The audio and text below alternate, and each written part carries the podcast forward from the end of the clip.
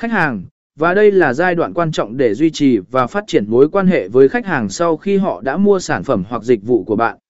Dưới đây là một số chiến lược quan trọng để thực hiện bước này một cách hiệu quả một.